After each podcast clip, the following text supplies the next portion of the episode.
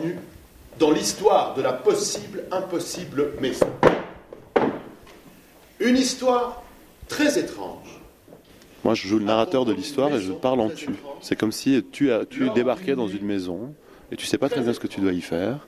Et puis tu ouvres des portes et tu traverses des couloirs et tu rencontres plein de personnages et plein d'aventures. Judith, tu peux tout de suite nous faire un son étrange, s'il te plaît. Pas mal Judith, est-ce que tu crois que tu peux le faire un peu plus étrange encore? Excellent Judith Goudal et Alain Borek sont les deux comparses de la possible impossible maison.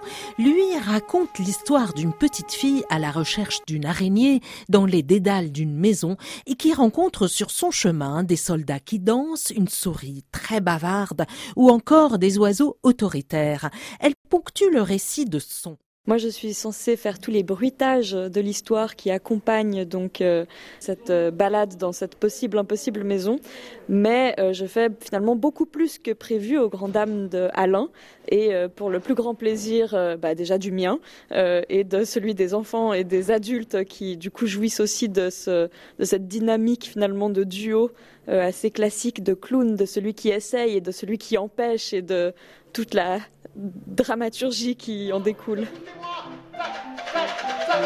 Non, ne rattrapez pas le retard, ça sert à rien.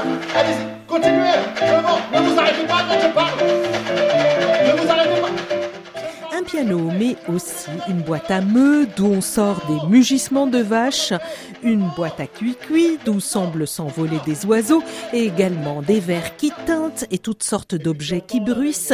Voilà pour le matériel sonore de Judith Goudal. Quant à Alain Borek, son récit s'appuie sur une scénographie toute simple. Quelques cartons sur lesquels sont projetés des dessins et nous voilà embarqués dans l'histoire. Même les projections sont assez simples. On dirait l'esthétique du spectacle, on dirait des, des on dirait des dessins qui ont été euh, faits comme ça un peu à la va-vite, ou des montages de photos qu'on aurait trouvé comme ça, euh, un peu n'importe où. Euh. Donc il y, a vraiment un aspect un peu croquis, brouillon dans toute cette esthétique. Un théâtre artisanal, réjouissant, fait de briques et de brocs et où l'imaginaire du spectateur est le principal protagoniste. trois. Et ça marche? Tu te retrouves dans la salle de bal?